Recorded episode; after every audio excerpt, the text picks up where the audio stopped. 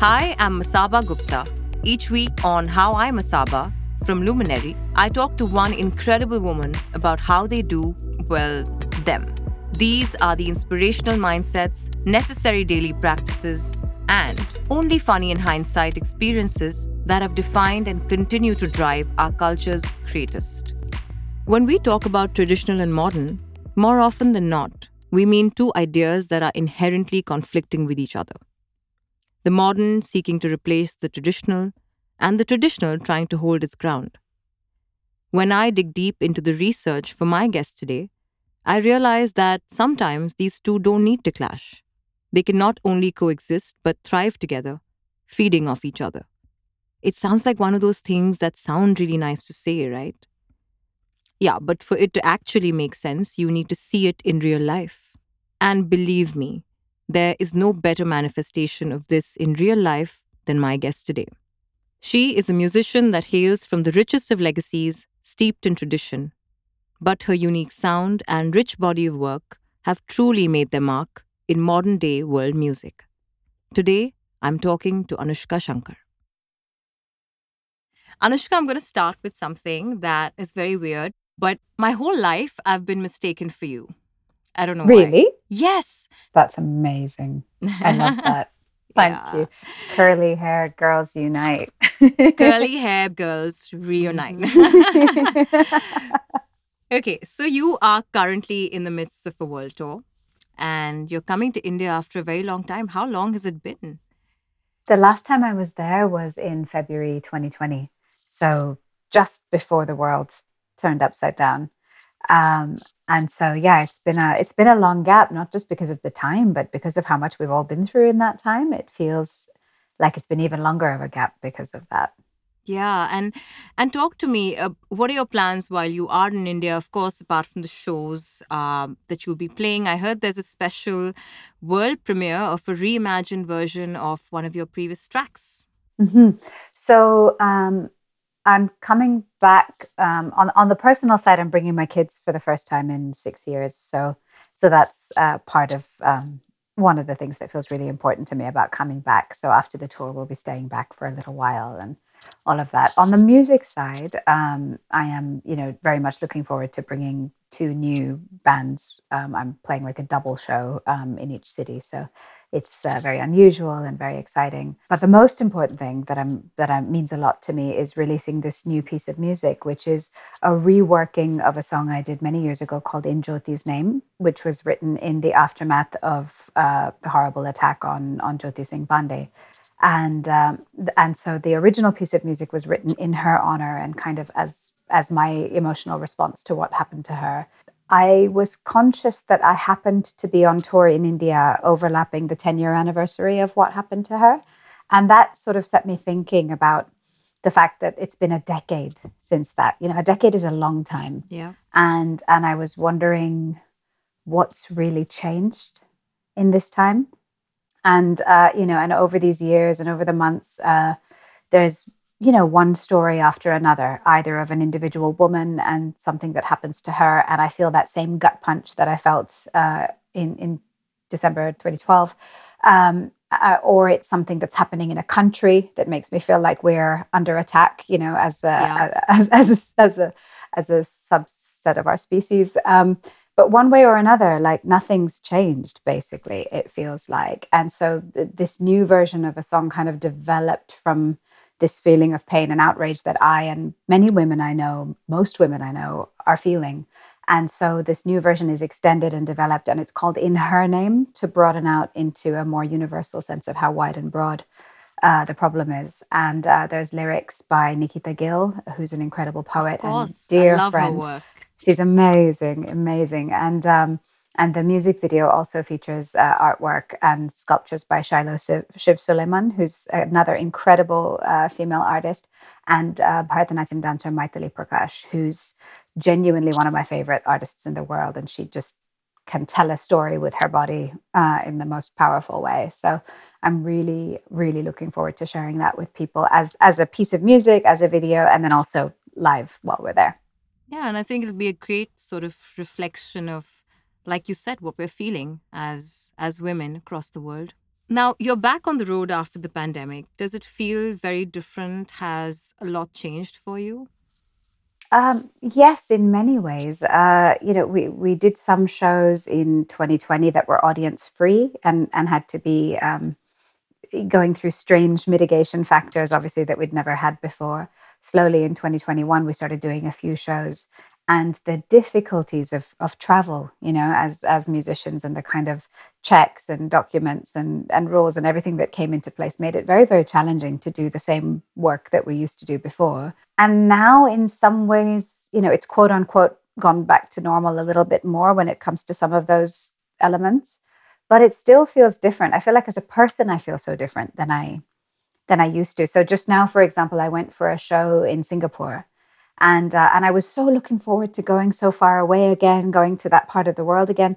But as I got on the plane, I had this very primal fear that suddenly came up for a moment. Like, what if something happens again? What if what if it gets worse and they go into lockdown? Like, I'm leaving my kids in London and I'm going away for a five day trip, but what happens if I'm suddenly stuck on the other side of the world? And so, so all of that stuff feels more uh, fragile and, um, uh, you know, we're more powerless than than we ever were in those in those senses. So it feels it feels harder to treat it the same way that I used to, to be honest. Yeah, and I think that sense of abandon and just just relaxing. When I get on a flight, I relax completely.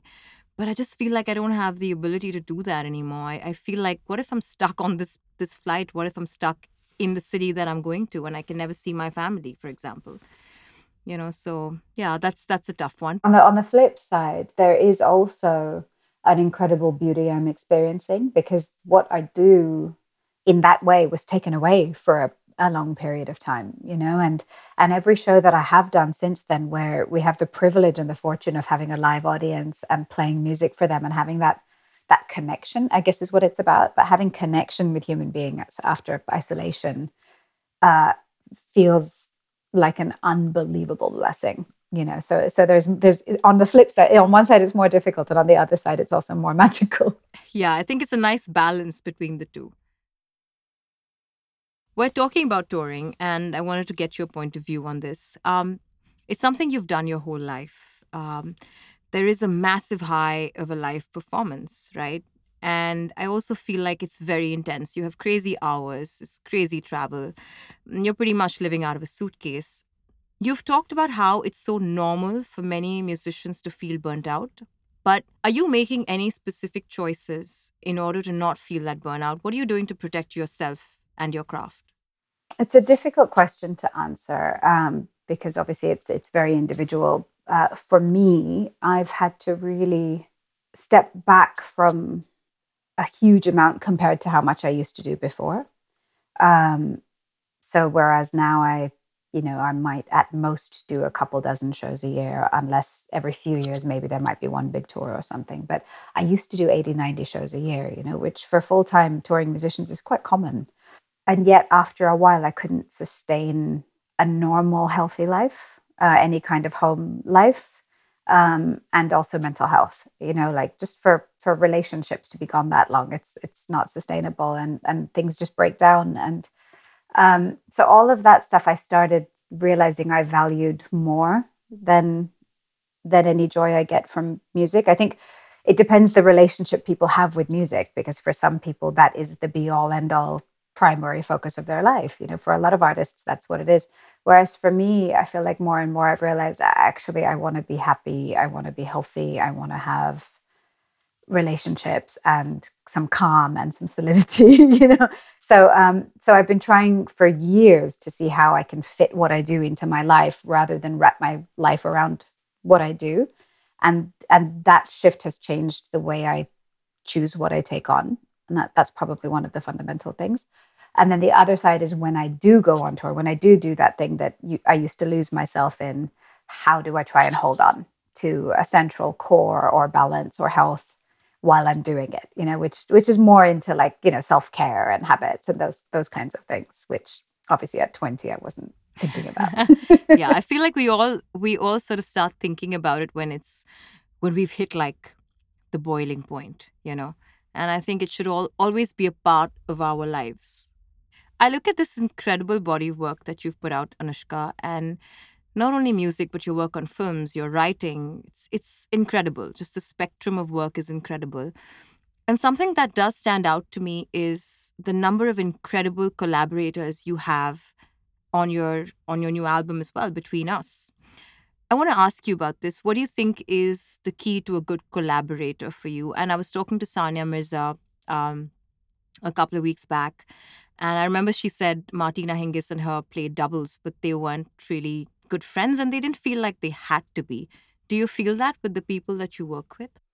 Um, I think chemistry is hugely important, um, but chemistry can play out in different ways with the same person. So I, I think I know what Sania was saying to you that it doesn't have to be that someone is someone who could be your best friend for you to have another kind of chemistry together. Um, but usually there's something that pulls me towards a person, you know? So if I hear them, it draws me, it attracts me, you know? And when I feel that curiosity or hunger by watching someone do what they do, that is a sign that I could work with them for me. You know, Right. it, it's quite simple, really. It's a Um, vibe.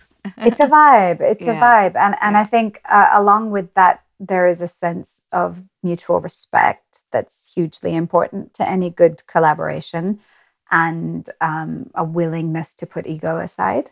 Um, because if you've got two big egos in a room, collaboration can't work. You know, because then it's about wanting to have more of your ideas on there or feeling threatened if someone thinks something's good and not good enough. But if you're there in the spirit of collaboration it's the idea that you're making a piece of work with someone else that is collectively better than you could make alone.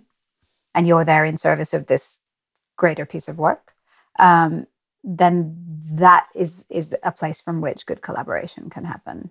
No, that's true. And I think I've had a lot of collaborations in my life, and I feel like the best ones have been where we both come to the table as equals. You know, it's you're an equal, I'm an equal, and we're just doing this. It's, it's like a marriage, right? It, it, it's got to be, it's like a dance almost, right? It's got to be, yeah very much so. right? Both people have to be in sync, in tune, and that's when magic happens. Do you feel that you've always had to run uphill in terms of establishing an identity you know i think people are always questioning is she a classical musician or is is she a western musician? And then there's your heritage of course. Now with all that you've accomplished do you think people have become more accepting? And and you're clearly more comfortable in your skin. What's the secret? I mean, a lot of it is time, you know, over over the years of doing this, and you know, at the beginning, I I took I made three classical albums before I felt brave enough to make an, a crossover album, you know, and at that time, the way I presented it and the way I talked about it was very different from the way I would 15 years later, you know, because it felt like a big deal to be challenging what people saw me as. Um, whereas now that doesn't feel like a challenge at all because um, I, I come from a different place with it. But also, I mean, I think having made music for a long time, uh, as you say, that that kind of confusion of like, what does she do? What is it about? You know, that has sort of settled after a long time, and people just sort of, well, my listeners at least, sort of know that maybe every album is different or every tour is different, but that's sort of the consistent.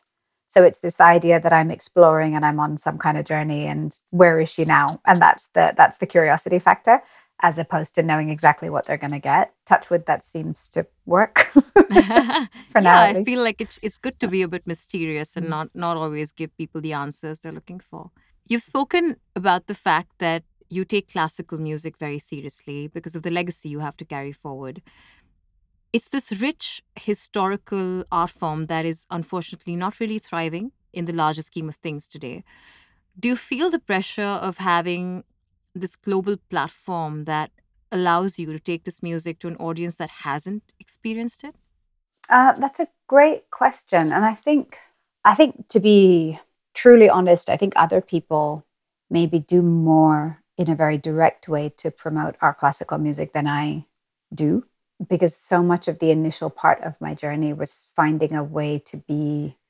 comfortable with my legacy and finding my personal relationship with it. I, I want to say I make music from a what you could say is a more selfish place. uh, even though I don't think that's a bad thing. But it's more from a place of what fulfills me, what speaks to me, where I'm at. And that happens to carry our classical music at the core very much because that's a central part of the music I make. But neither is it overtly me doing a huge amount on the purely classical side to promote our music. So um, sometimes I question that in myself, you know, that the idea that I was given something very, very precious and uh, and should I be putting more into making sure that doesn't die out? Um, but at the moment, I feel confident that there are a lot of other people doing, doing that. that.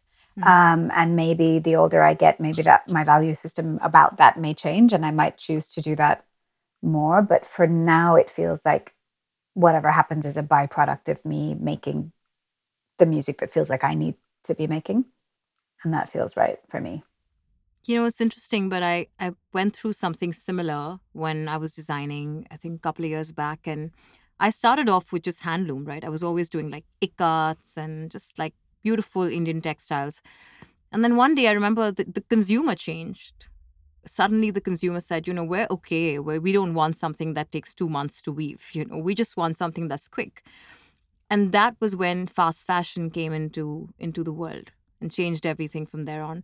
But I remember saying that I feel good. I, am okay. I feel very satisfied creatively to be doing what I'm doing, and I don't need to do what I started off doing just to, just to be happy. And that was a very big moment in my life because it wasn't inherently who I was as a designer. But I think people change, and I do. Do you feel like as a creative person you keep changing? I almost feel like most creative people are just they have two personalities, sometimes three.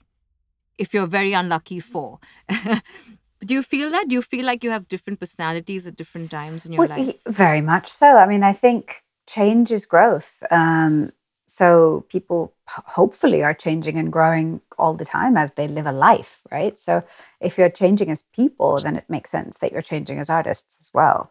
Um, and so, you know, for me, I think the biggest shift I can see is because I happened to start so young.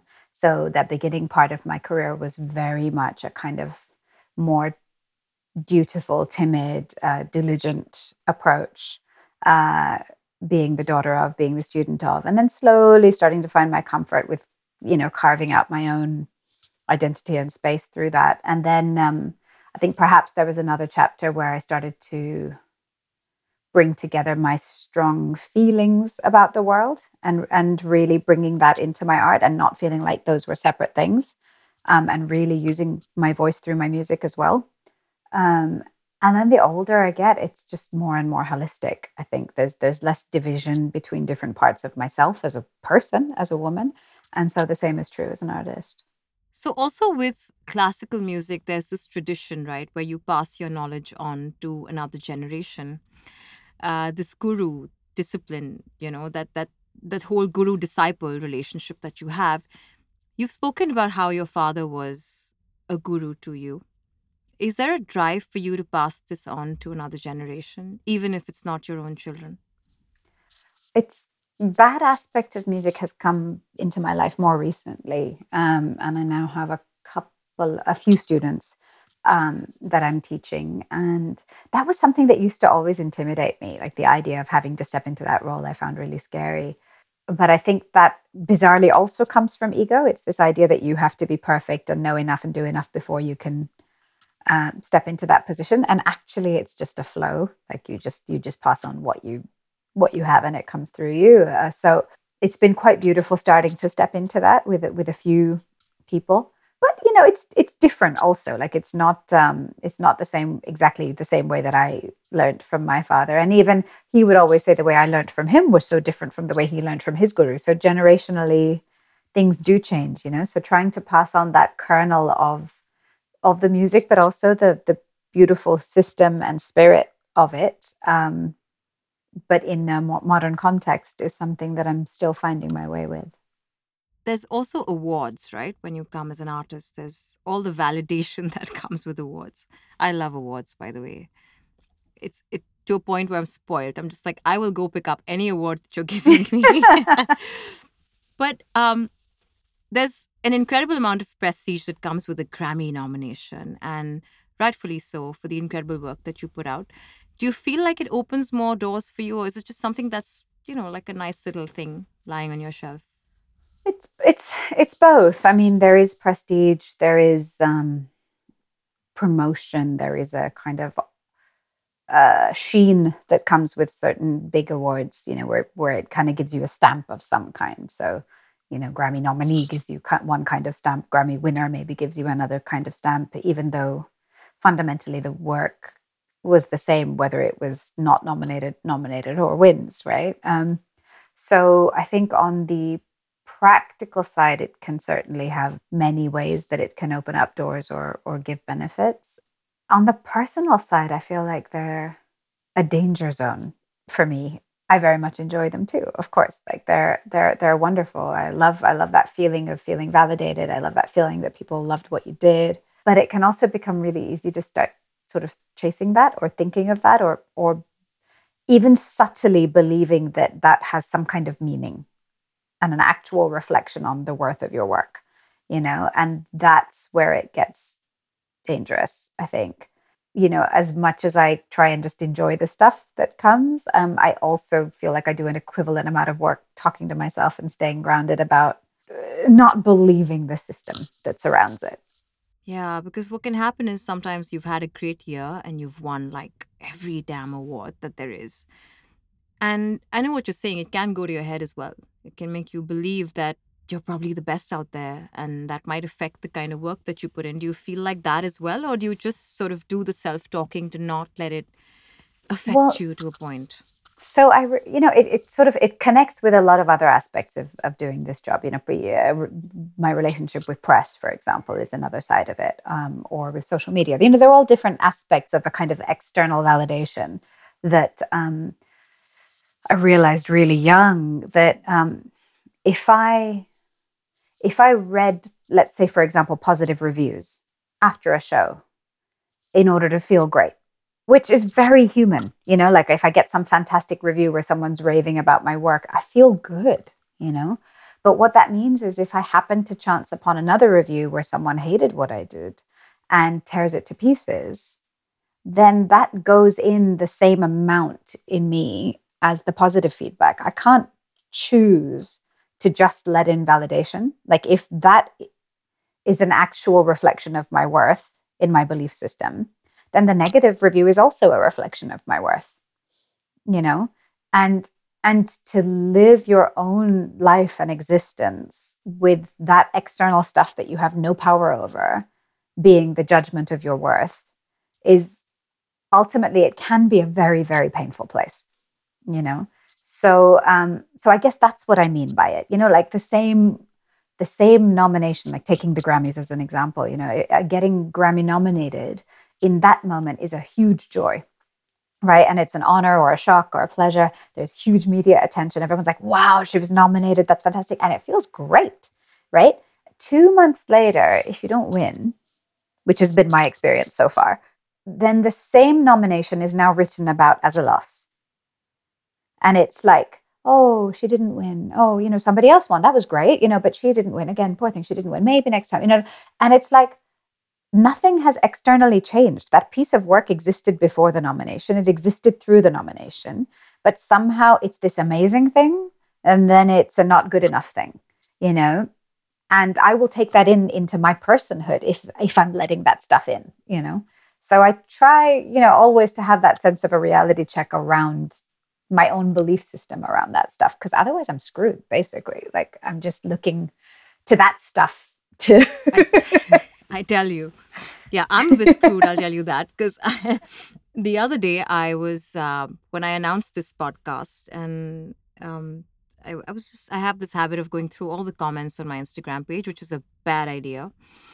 And there was one person that said, you know, we love what you do and we love everything that you're putting out there, but don't you think you're doing too much with brand Masaba? Like, where's the exclusivity? Where's the mystery? You're doing everything. And I remember feeling so beat about that whole thing for maybe four or five hours that day. But then I sat down and I told myself, I said, if I have the ability to do multiple things and do them decently, not very well, but decently, And if I have the ability to use my voice to bring change, you know, even for like 10 women, five women, whatever, I'll do it. I'm going to do everything I can in my power because it's just one life, right? Absolutely. I think I think you're hitting the nail on the head. It's like this life is to be lived by you.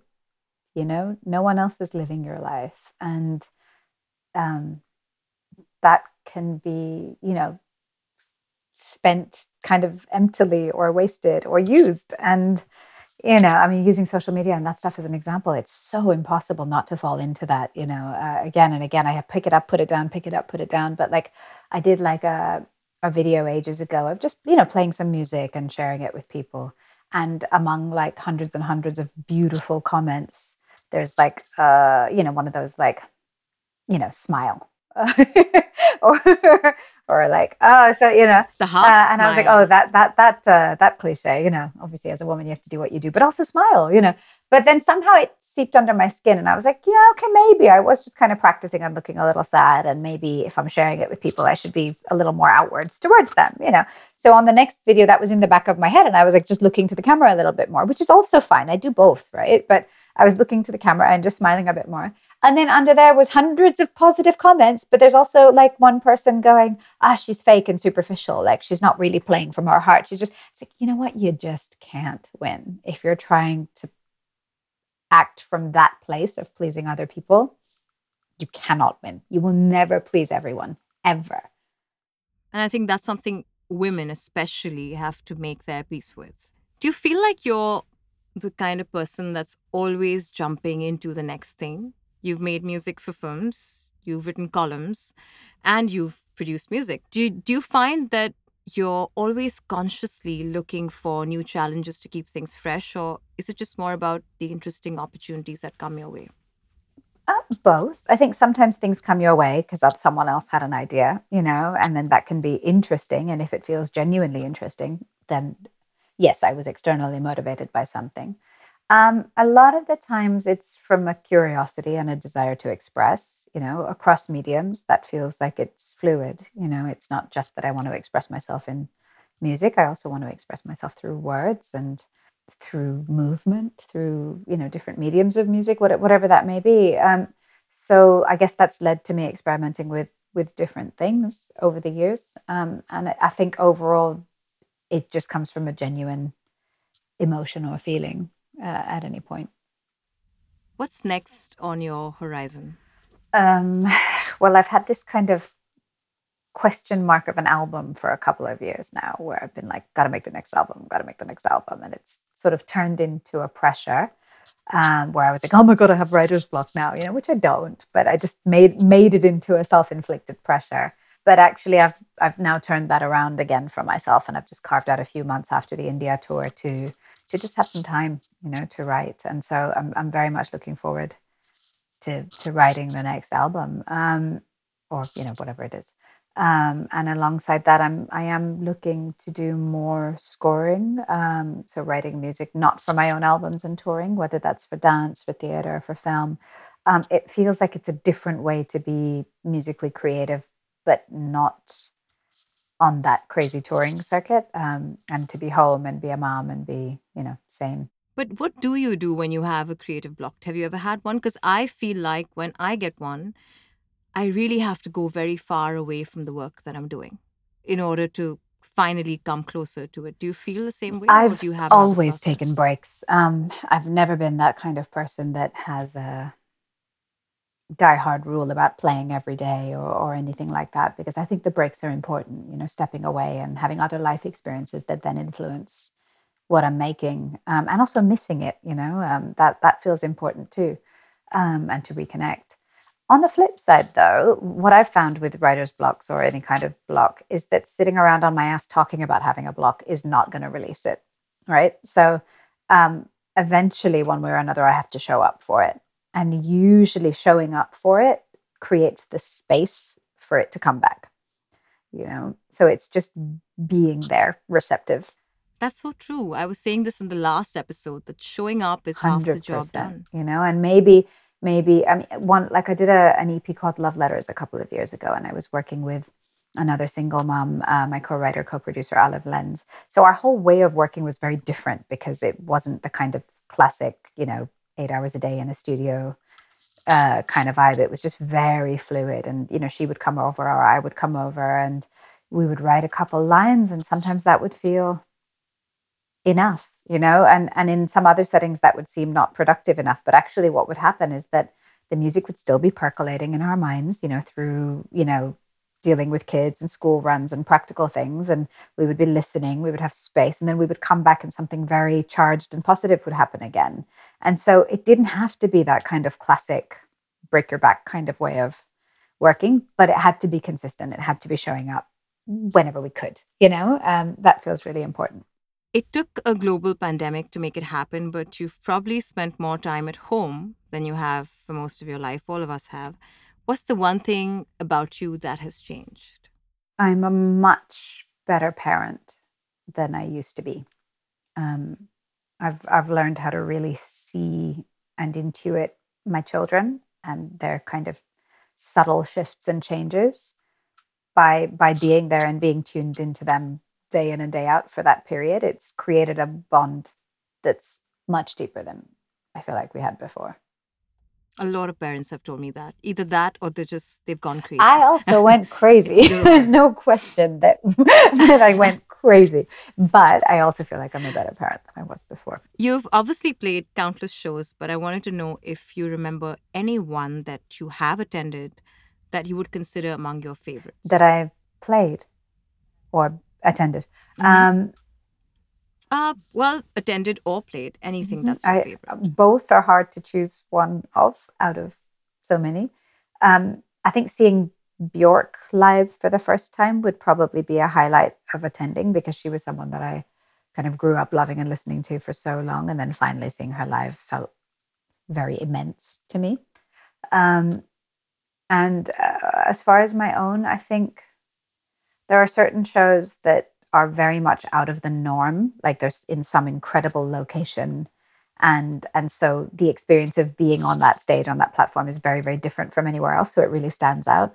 So i remember for example playing in a limestone quarry in sicily uh, back back in like 2005 where i was surrounded by these giant limestones you know and just felt so small like surrounded by forest and trees and limestones and just the feeling of playing music into that space you know that that kind of thing is really memorable for me. What's the city you enjoy playing in Oof, the most? That's difficult. Probably home cities. Like i can't pick one but the ones that i end up you know outside of having you know playing for for audiences which i love but to have like you know 50 60 70 sometimes 90 you know friends family members loved ones in the audience as well there's a real culmination of so many life joys to to be on that stage and be held by your loved ones at the same time and share. Um, so whether that's London, Delhi, Bombay, LA, San Diego, New York, like these places where I have strong connections with people, um, end up feeling like highlights. Tell me about the last time you were starstruck. Playing on a piece of music with Patti Smith last year, because again, she's another artist that I think is an incredible human and an incredible artist. And reading her memoir years ago was just really influential for me. So just years later to be, you know, making a piece of music with her just felt really crazy. Yeah, that would be crazy, yeah. I think, for me as well. Yeah. Even though I don't yeah. make music, but um, on a very different kind of flavor, like maybe this summer, like having lunch with Tom Cruise again, like that feels very star striking. Wow. Like you can't help being very like, what, what you know, about about an experience like that. Yeah. Um, wow. Mm-hmm. Yeah, that's nice. You've, you've two moments which which are great. are you an absolute perfectionist when it comes to your art? Um, to most things, really. Um, I, I'm I'm very much a perfectionist in a way that can be a huge part of uh, why I'm good at a lot of things, um, but it can also be quite debilitating because it can make you me fearful of taking risks or being messy, which is also difficult in creative work um, and in life, um, and can also make me very controlling because I'm convinced I know how everything's supposed to be. Um, so, in all the ways, good and bad, I can be a perfectionist. Yeah.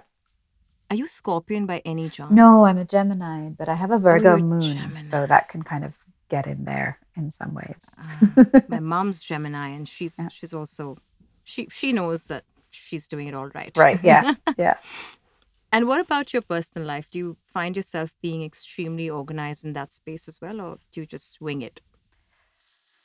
Um, but both, I suppose. I don't really know what being organized about personal life means. I, I have a wide circle of close friends, so it takes some active effort on my part to, you know, reach out and stay connected and plan. So diary can be very full, um, and that I think is just part of being a parent as well, and a single parent especially. Like, like life involves a lot of organizing now in a way that it used to be a lot more impulsive and easy. Um, so yeah, if I if I really value something, I'll I'll have to work and put some effort into making time for it. And your kids are coming to India. What is the one thing, or maybe the two things, that you hope that they will learn and take back and possibly apply to their lives as they grow up?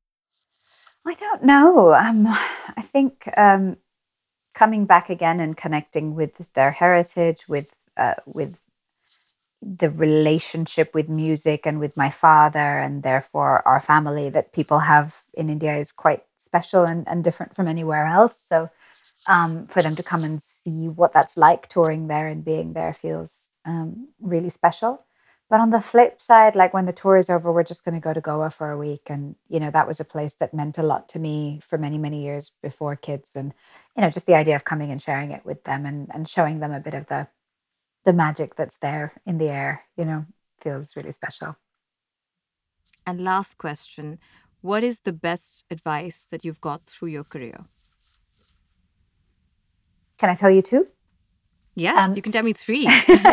um, I think one was more by by example than being told, but um, but the biggest thing for me was growing up around my father because um, I would witness obviously people treating him like the culmination of everything music. He was the pinnacle of how far you could go musically, you know, and people really looked up to him in that way and i could see why of course you know but but i also experienced him daily seeing himself as a student of music. You know and his daily practice was one of learning of seeking of growing. He never got to a point where he felt like he was done. And the perspective checker that comes with that you know being close to the person that everyone sees as the pinnacle and actually seeing that where he is he's seeing a whole other pinnacle available out of his reach you know that was so humbling about the kind of infinite nature of of art. Um, a- and i never have lost that sense um, and the other one is a funnier one. It was um, it was from George Harrison, who um, I was very close to, and uh, he produced my dad's album Chants of India. In and I was 14, 15 and working on that record. I helped to conduct and notate and do a few things. And there was one day where like the piece of music just wasn't working. They were trying to get everyone to recite a shloka in unison out of rhythm. And I kept saying we should give up because it wasn't coming together. And my dad and he kept wanting to try. And I was getting frustrated. I was 15 and I knew it all, you know, and it was like, this isn't working. We're wasting our time, you know, all that kind of feeling. And I was huffing and puffing a little bit. And um, eventually, uh, Uncle George and my dad, they, they came up with a way to notate it that it sounded out of rhythm, but it was still in rhythm and people could recite together perfectly. And it sounded amazing. And uh, and afterwards, Uncle George just kind of took me aside and told me this little story about the optimist frog and the pessimist frog, and how they both fell into a bowl of milk. And uh, and the pessimist frog was just so overwhelmed that you know he was going to die that he just gave up and drowned. Um, whereas the optimist frog was determined to get out of there. And he was trying to jump out of the milk for so long. He obviously couldn't jump out because he, he was in milk, but he kept trying for so long that the milk slowly started to churn into butter. And and then he just jumped out. You know, and and that was a huge lesson. That's a life lesson right there. Mm-hmm. Anoushka, thank you so much Pleasure. for spending the time. And I felt like it just was lovely, seamless conversation with you. It was very, very nice. It was and a joy speaking to you. Lovely. in the next episode of How I Masaba, I'm speaking to the award winning journalist, Faye D'Souza. You were listening to How I Masaba only on Luminary. The podcast is produced by Monisha Singh Katyal and Rainshine Entertainment. Ritika Bajaj is our creative producer, and Palash Kulkarni is our executive producer. The research for this episode was done by Anushka Mukherjee. The mix engineer for this episode is Ankit Thakur. Artist management by Versus Entertainment LLP. The music supervisor for the episode is Ankur Srivastav. The episode was recorded at Bay Owl Studios, Mumbai.